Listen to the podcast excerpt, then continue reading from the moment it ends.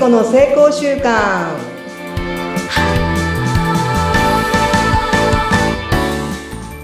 健康習慣コーチの加藤聖子です今週もどうぞよろしくお願いしますはい、よろしくお願いします。お相手はフリーアナウンサー、船見育代です。こんにちはが抜けてましたので皆さんこんにちはこんにちは。改めまして、こんばんは、かな？あおはようございます、かな？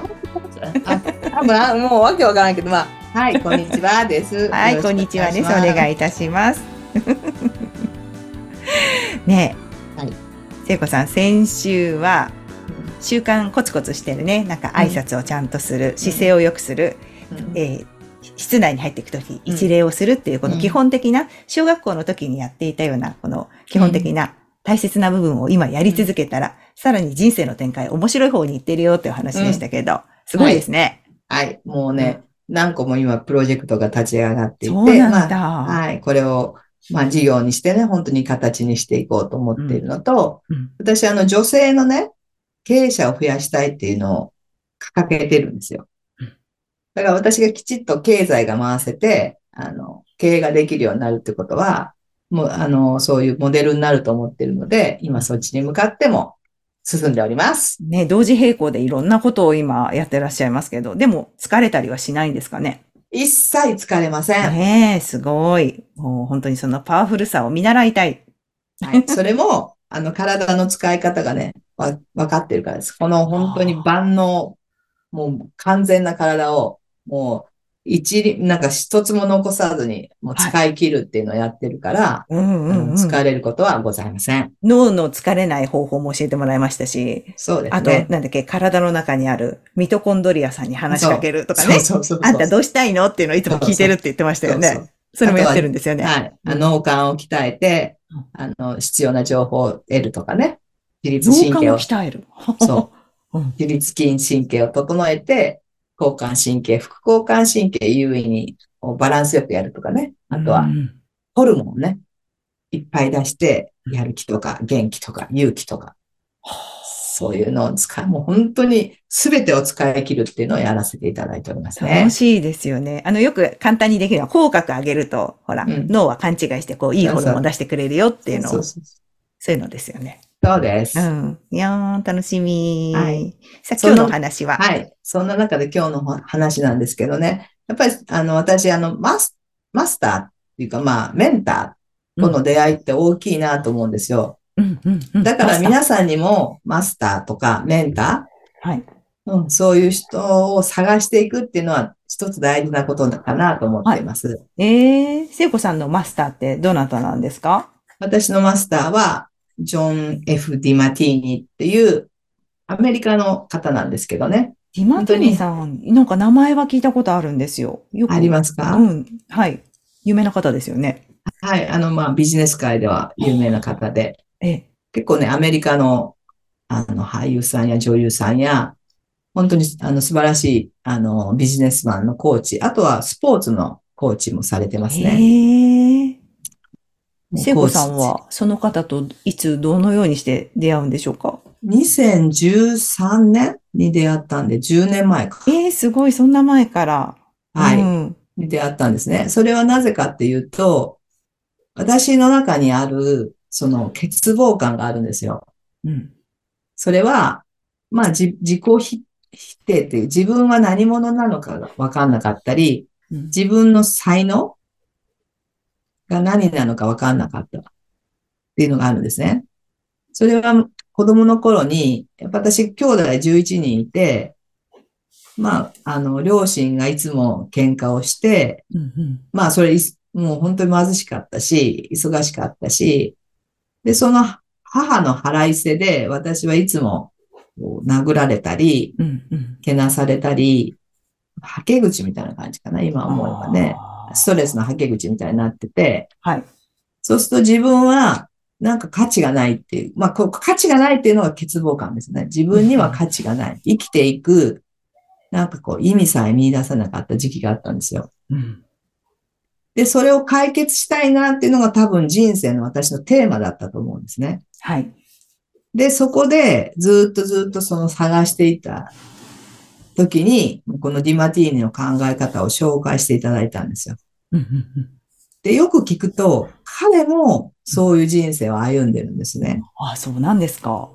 子供の頃、くる病だったらしいんです。だからなんか装具をつけられていて、うんうん。自由に動けないっていう。で、5年生の時か、小学校の時かな。なんか担任の先生に、この子は難読症で字も読めないし書けないだろうと一生って言われて、うん不登校になって、はい。17歳までなんかフィ、フィ、ヒッピー？なんかサーフィンやったりしてたのかな？ああ、はい。そういう生活だったんですね。はい。それが17歳で、それこそマスター、メンターに出会って、ええ聞かれたことは、あなたはどうなりたいですか？っていう。うんうんうん。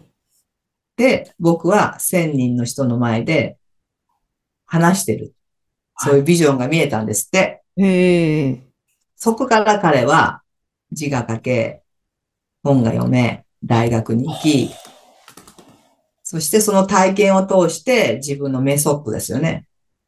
メソッドを作り、もう自分で、本当に彼もあの、私みたいになんかあの、決めたらやれるし、私みたいにね、ま あ違う違う違う。そう彼は決めたらやれる人なんですよね。本当に記録をして、研究して、リサーチして、で、そこから見えてきたものがあって、それをメソッドにしてるんですよあ、ね。そうなんですね。うんうん。それを、彼のね、すべての人の中に天才性があるっていうのを聞いたときにうん、これだと思ったんですよ。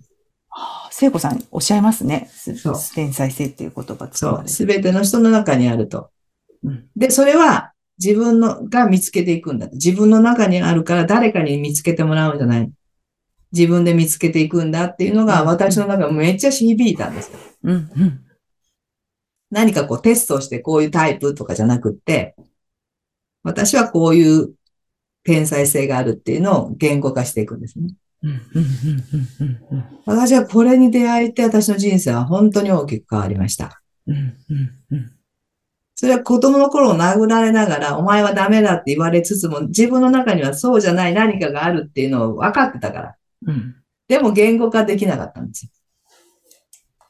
子供ですしね。そううんだけど言われるのはそうじゃないことをずっと言われ続けてるから、自己分離してるんですよ。分離。ああ。自己と自我でこの分離してるんですね。この分離がしんどくてしんどくて、だから頑張るんですよ。でも頑張れば頑張るほど分離していくんですよ。うんうんうんうん。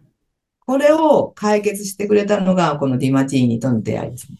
ああ。え、聖子さんはそこでこう分離してるっていう、なんとなくこうちょっと違和感を抱えながら生きていて、でも自分の中にはきっと何かあると思って、そう。そこを掘り下げていくようなのが10年前ですか？そうです。だから、外に向かって行ってたんですね、ずっと。こうならなきゃ親に認められないとか、勉強頑張らないと。だって私一番取ったり、あの、してたんですよ。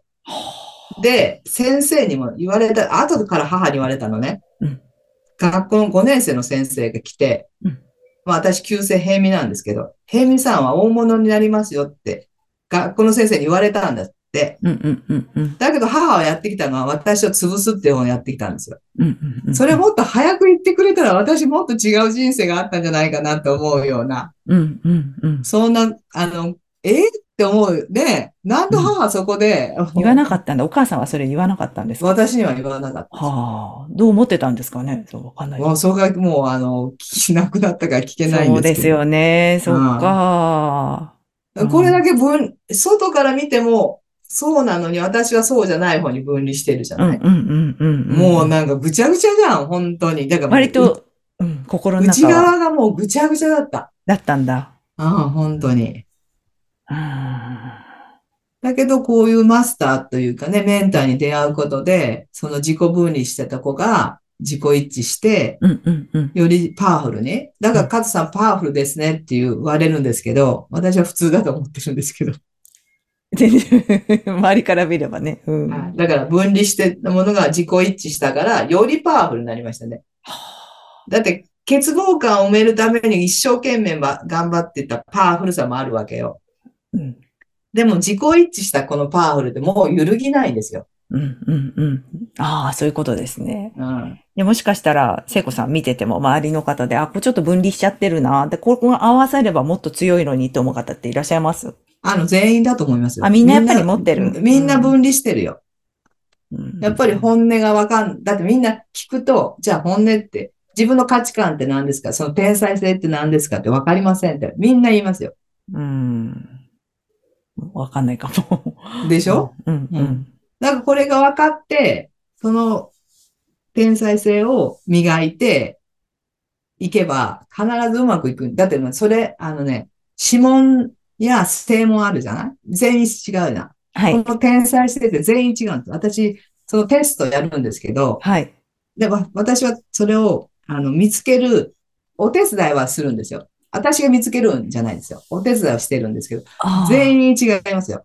あーあ。これはもう、あの、10年間データ取ってるんで。ええもし、あ、それをなんかこの前おっしゃってて、やりたいって人い結構いたじゃないですか。しその話ですか？そこですか？そうですね。そこですねそれを皆さん。はい、や、あの、やらせていただいていて、うんそれが見つかるとめちゃめちゃパワフルなの。あとはそれ自分で努力して磨いていくしかないってことですか？努力ってそれを習慣で磨いていくんです。あ、習慣で身につけていくんですね。うんうんうん磨いていく。へーだってもともとあるのに、その宝原石があるのに磨いてないわけじゃん。本人は気づいてないでしょ宝だってきっと。そう、だって無意識にや、でもね、無意識にやっちゃってるとこを見ていくんです。うーん。そういうのあるんだ。無意識、そうなんです。無意識にやってしまっていることを見ていって、うんそれを一回意識に上げるんですね。うんで意識に上げて磨いていくんです。ええ面白そう。めっちゃ興味あります。光るでしょ絶対に。うん内側から。だって内側にあるもんだから。それがオーラになったり。その人の力になる、パワーになる。私、それ、それを知ってるから、これだけパワー出せるんです。なるほど。ちょっとそれ、興味あります。